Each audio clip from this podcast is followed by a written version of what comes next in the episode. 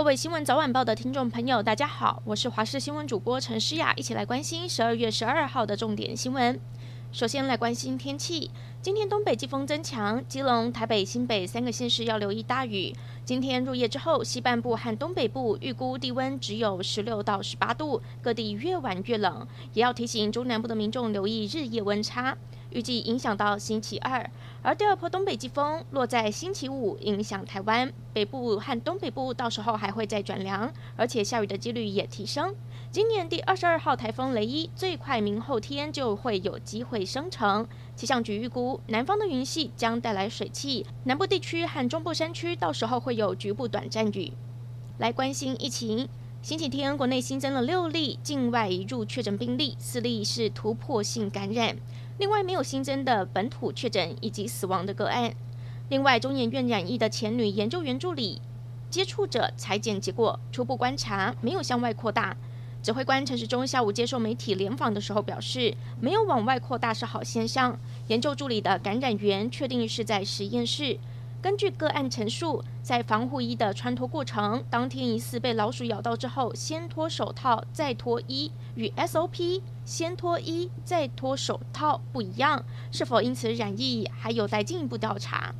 另外来关心台电万隆变电站今天起火，造成了双北超过三十点五万户大停电。台电在今天下午三点召开记者会对外说明，台电记者会上说明表示，针对变电所都有定期巡检，一般变压器故障不会造成大规模的停电。这件事故由于变压器故障起火，导致高温浓烟，进而造成变电所的汇流排跳脱引起。台电将待现场降温之后，再做进一步的调查。四大公投决战黄金周，总统蔡英文和副总统赖清德以及行政院长苏贞昌下午都到台南，在林默娘公园为公投不同意票宣讲。主持人在下午三点高喊，现场超过三万人。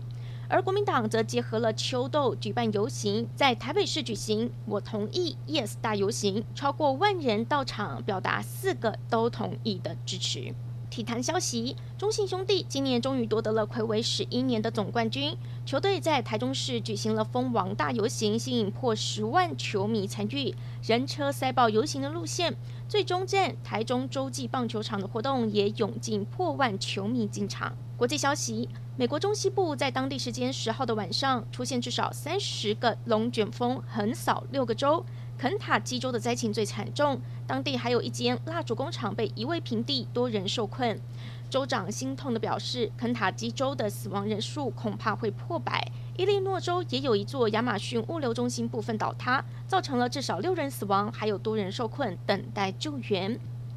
美国、日本以及澳洲在十二号宣布，将联合出资新建海底电缆，提升诺鲁、吉里巴斯和密克罗尼西亚联邦等三个太平洋岛国的网络水准，通过援助当地的基础建设，对抗急于在这个地区扩大影响力的中国。